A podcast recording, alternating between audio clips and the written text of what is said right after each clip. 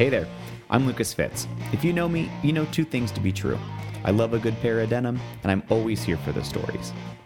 When I first got into the heritage goods movement and buying intentionally, I looked to American Field as an industry leader in connecting cool brands to cool consumers. There's nothing better than hearing the story behind how a big idea grew into a business. Now, we're bringing it online and inviting you to join in the conversation, whether you're watching or listening along from wherever you call home. I'll be hosting these fireside chats, intimate, personal looks at the inner workings of some of our favorite brands on our AF network. So, sit down, grab a whiskey or coffee or beer, and ride along as we shine the spotlight on real people and real stories. This is AF Fireside. Today's episode is brought to you by the Dairy Block, a vibrant, walkable microdistrict in the heart of lower downtown Denver. Experience the Front Range's most inspiring retailers, food and beverage purveyors, and urban office concept alongside the Maven Hotel. Dairy Block, a distinctly crafted destination found. Hey, welcome back to AF Fireside. Super excited for this one. Uh, Brad Wellman has become a really good friend uh, throughout the time that I've been involved in American Field.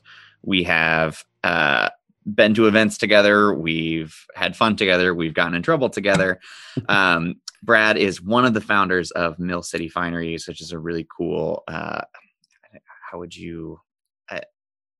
They're good for dressing up, right? They're they're the the friends that you want when you've got uh, a wedding to go to or a fancy event to go to.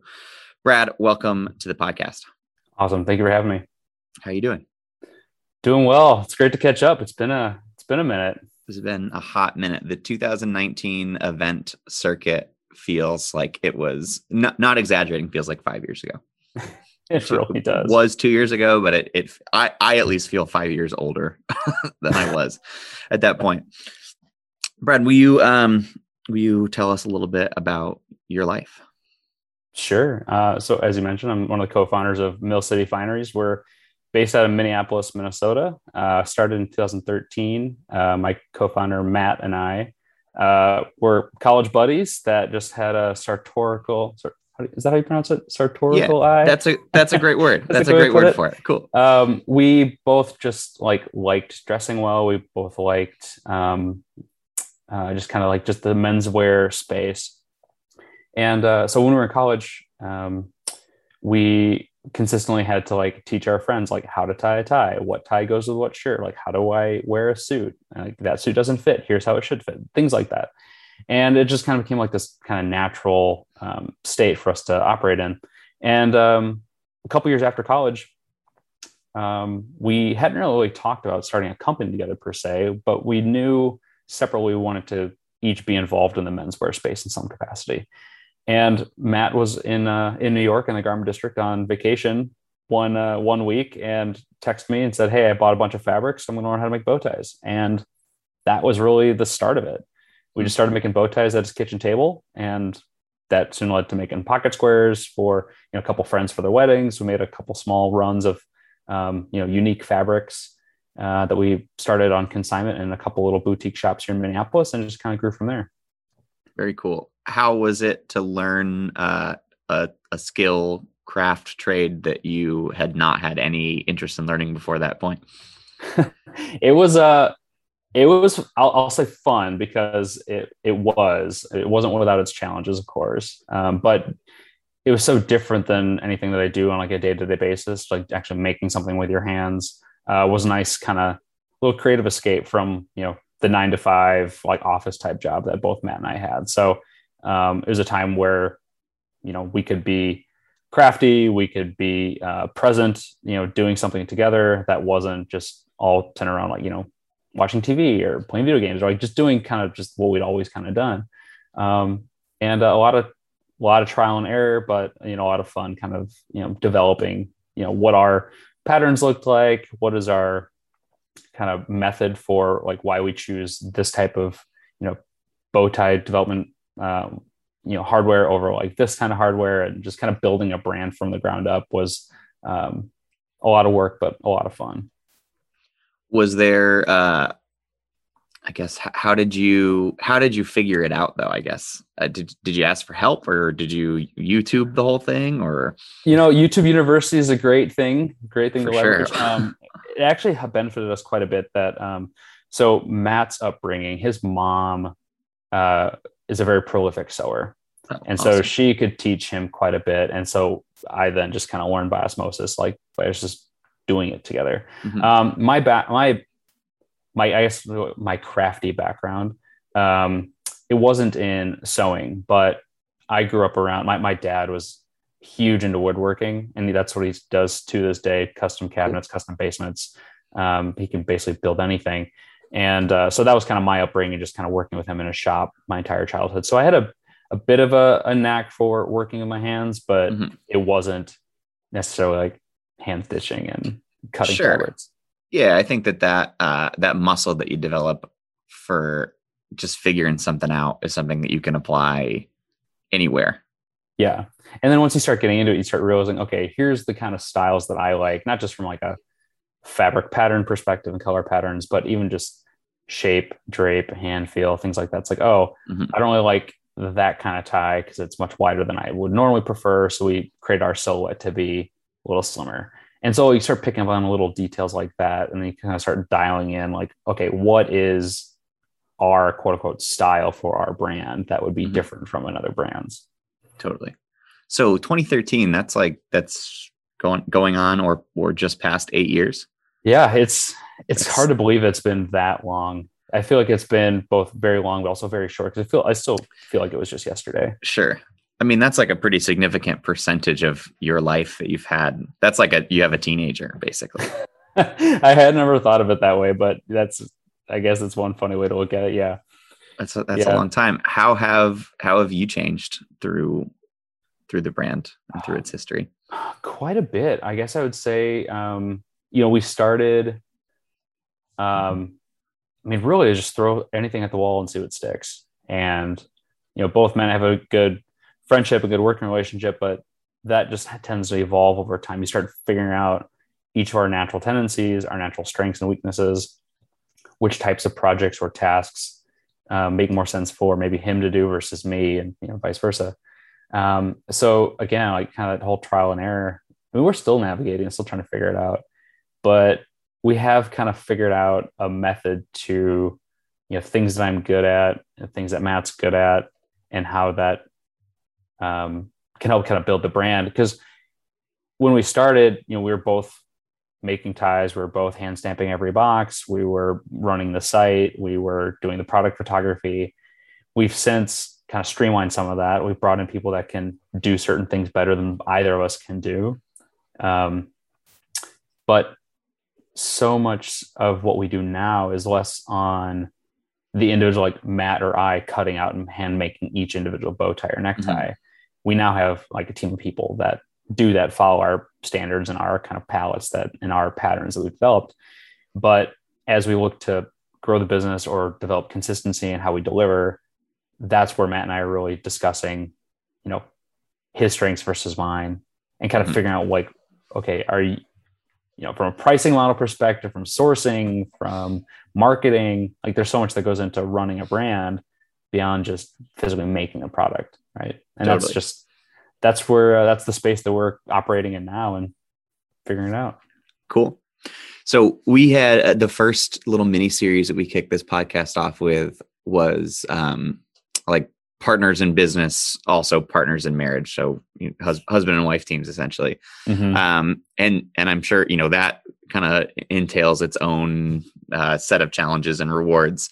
Um, but working with your friends is a totally different set of challenges, I think. Uh, and and maybe there's there's a nice reprieve. You don't have to go home and share a bed with that person.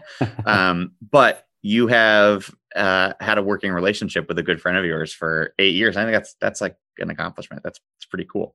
Um, how do you have any like tips or secrets or things that you think have been integral to your success together?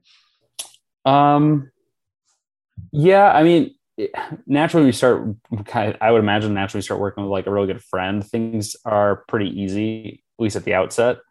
Um, and, but we've always just had like a really, um, what's the best way to characterize it? I think things with us always felt pretty easy. We kind of always generally know where each person stands on things. Um, but it hasn't been without challenges and, you know, just trying to ensure you're not burying things, whether that's um,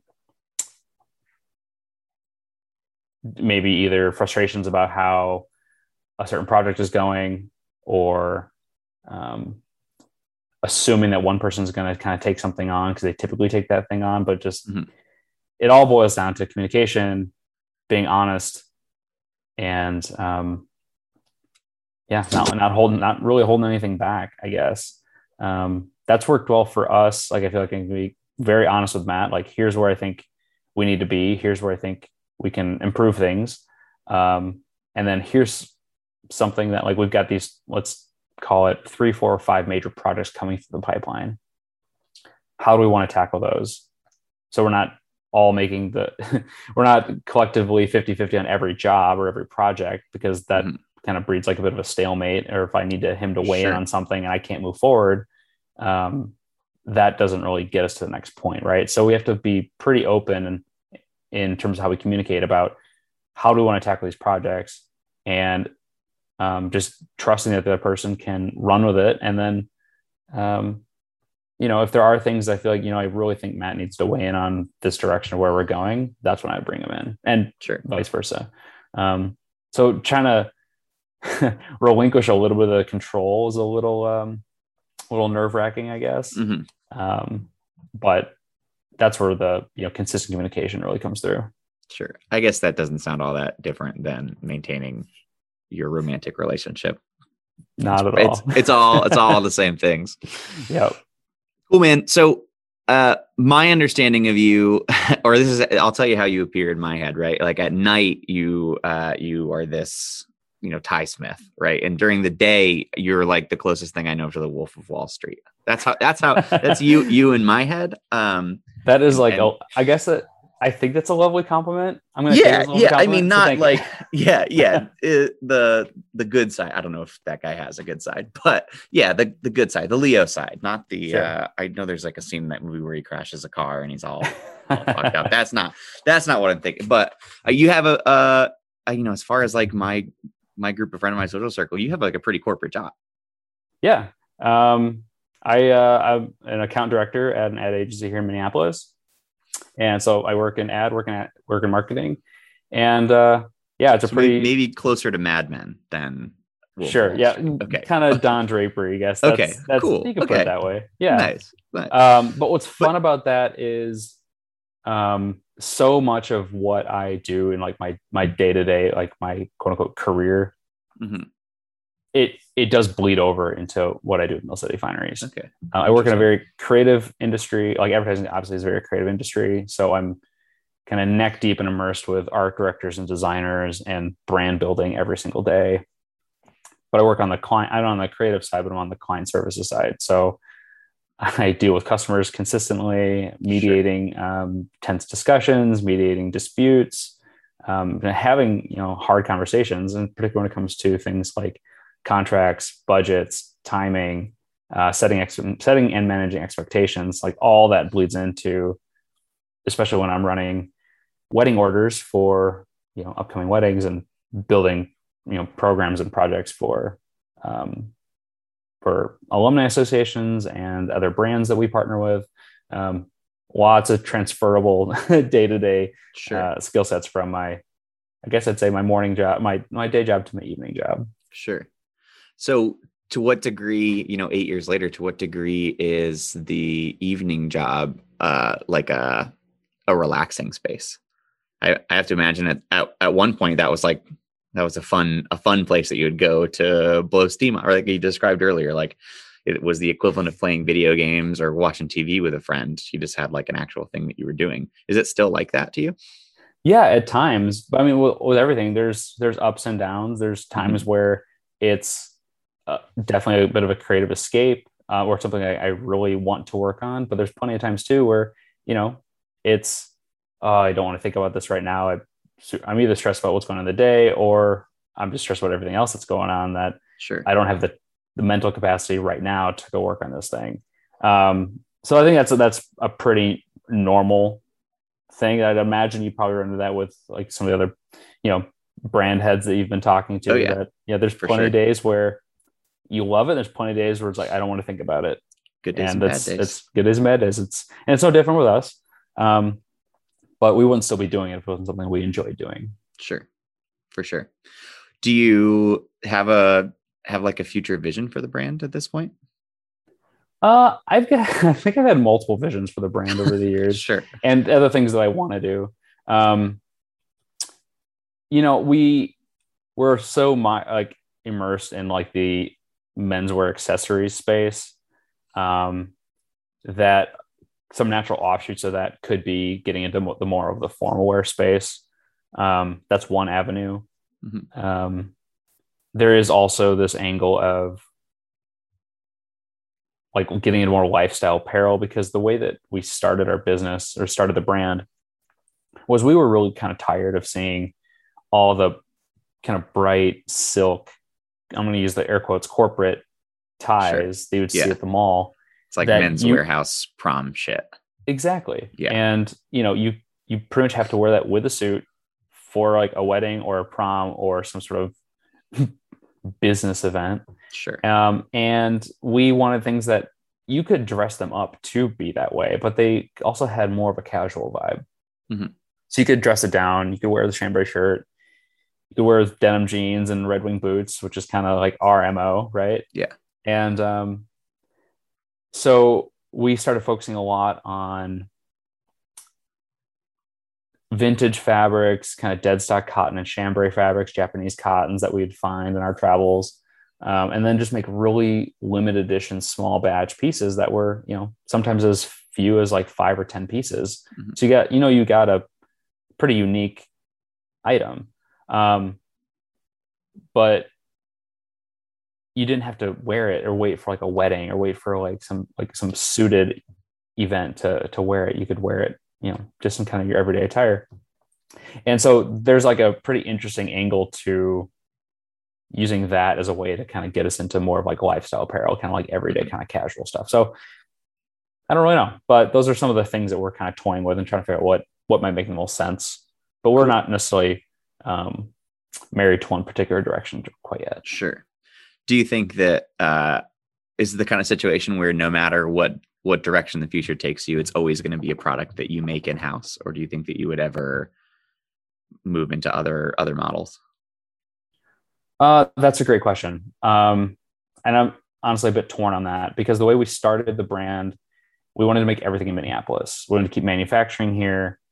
Um, the folks that do work for us are from here, they work here. Uh, so everything is made here. And that was a huge focus for us. And I do think that will always be a part of our identity, but that does have its natural limitations as far as where can we go next. Mhm. So if we do want to expand to certain categories, that might just not exist here yet, at least in our backyard. It might require us to go out of state to larger hubs like LA or New York or down south where the facilities exist to make whatever it is that we might be wanting.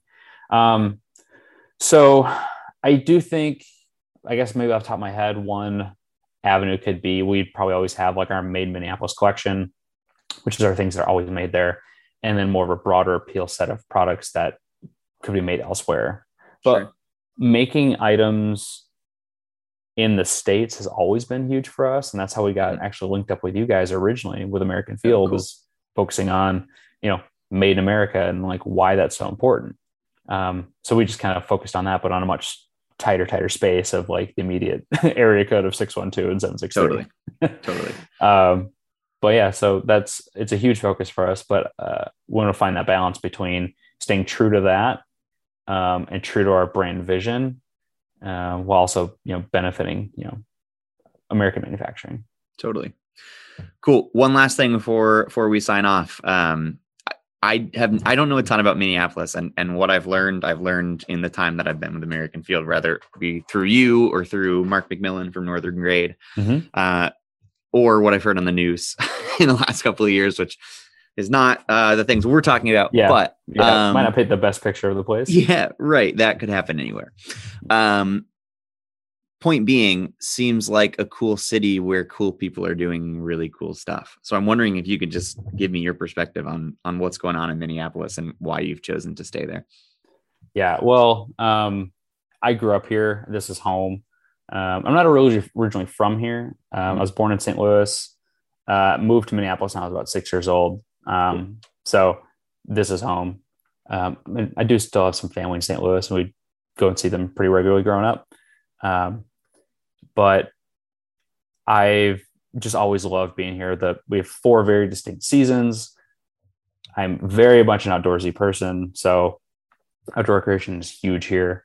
Um, hiking, spending all the time that you can on the lakes. I'm a huge golfer, and there's a bajillion golf courses here. Um, if you can tolerate the winter, mm-hmm. a lot of people can't, but if you can tolerate the winter, um, the summers and falls are are definitely worth it. Um, nice. But yeah, if you can tolerate the winter, like me, I'm a hockey player and ski or snowboarder, sure. so find something to do to pass the time. Um, it's a it's a really it's a really idyllic place. I'm not gonna lie. Cool. Um, but as far as like the community aspect is goes, um, when we first started, we had seen that there was this huge maker community here um, from not just you know clothing, but just all types of artistry and um, just this like maker collective. Uh, every year in Minneapolis, there's this event called Art Whirl, where throughout the Northeast Arts District of Minneapolis, like every studio like opens their doors and you can just like walk through, and it's kind of this big fair. Um, and that's that's always a ton of fun. You know, craft beer vendors come out, and you just you meet all these cool artists that are just following their passions and just making cool stuff. Nice. And uh, that's really how we how we started and how we started meeting a lot of people. We actually met, you know, Mark McMillan, as you mentioned, from Northern Grade um, and Pierrepont Hicks uh, very early on. And um, I think Northern Grade 2013 was our first, maybe it was 2014. I think it's 2014 was our first uh, pop up event. Oh, cool. And that just kind of breeds connections. And that's how we met mm-hmm. up eventually through Mark, ended up meeting with, um, you know, Bowman from you know American Field and Ball and Buck, and there's you know just a lot of like-minded individuals. Yeah. Um, but all kind of started with just meeting folks through the art community here in uh, here in town. It was feels like a different different era, huh? I was like the, that was like the the frat era. yeah, I mean it, it, definitely definitely does feel different. Um, We're all old now. Sure, and part of that probably has to do with just how things have changed the last two years. I say that ugh, rolling my eyes two years of uh, uh all these you know with covid but yeah. um yeah time uh time sure does uh go by quickly that's for sure. It's wild. Well i got to find some time to get out there. It sounds like it, tell me if my read is accurate or not. It sounds like all of the best parts of chicago and all of the best parts of denver minus the annoying parts of both of them. That's actually a fantastic way to think about it. I mean i love chicago I absolutely love Denver. If like I was going to move anywhere outside of Minneapolis, it'd be Denver. Mm-hmm. Um, and uh, but Minneapolis has these lakes, man. I can't give them up. Yeah, it seems like it, it's uh, for a city. It seems like it's can be quiet. You know. Yeah. A little yeah. bit more, not We're, not as intense or as yeah, loud. Let's say. Kind of. Maybe it's just that northern Midwest charm. Like it's a little understated. Sure. I like to think of it as like a kind of like the secret garden. Like yeah. Okay. The people okay. that want to be here, people that want to be here want to be here. Sure. I'll put it that way. We don't All get, right. um, I guess, a lot of kind of like the coastal cities, like you know, people just moving there, not from there, mm-hmm. and um, yeah, I part of me feels like maybe it has something to do with the weather. Everyone sure. else that's not from here is like, wow, it's so cold there. I'm like, well, it isn't it isn't. Just not but used to it. I'll let you know, like, yeah, no, you should know that it is very cold. Don't come here. sure. Yeah. Huh. Well, I like uh, Mill City Fineries has a better ring to it than Secret Garden Fineries. I think that's that's like in a different category. Yeah. Uh, cool. Where is the best place for folks to keep in touch if they want to learn more about the brand? Oh, absolutely. Um, so uh, our social channels primarily Instagram at Mill City Fineries. Uh, that is our primary uh, mode of uh, connecting with folks. Um, everything that we have available for sale, uh, all of our products are available on our website, millcityfineries.com. And um, yeah, feel free to you know DM us through Instagram, email us through the uh, through the website, and uh, we're pretty active on there. So answer any questions and happy to chat. Sweet. Well, bookmark this episode, bookmark these thoughts next time that you have a wedding that you have to look nice for and you want something to stand out. Um, we're getting back into that world. That's right. Fire back up. Cool, man. Hope to see you soon. Great to talk. Um, thanks for your time. Thanks, Fitzy. Good to see you. Cool, brother. Take care. Later. see ya. I'm Lucas Fitz, and this is AF Fireside. To learn more about all the brands featured on the podcast, check out fireside.shopaf.co. And don't forget to subscribe to us on your streaming platform of choice. Thanks for listening. Today's episode is brought to you by the Dairy Block, a vibrant, walkable micro-district in the heart of lower downtown Denver. Experience the Front Range's most inspiring retailers, food and beverage purveyors, and urban office concept alongside the Maven Hotel. Dairy Block, a distinctly crafted destination found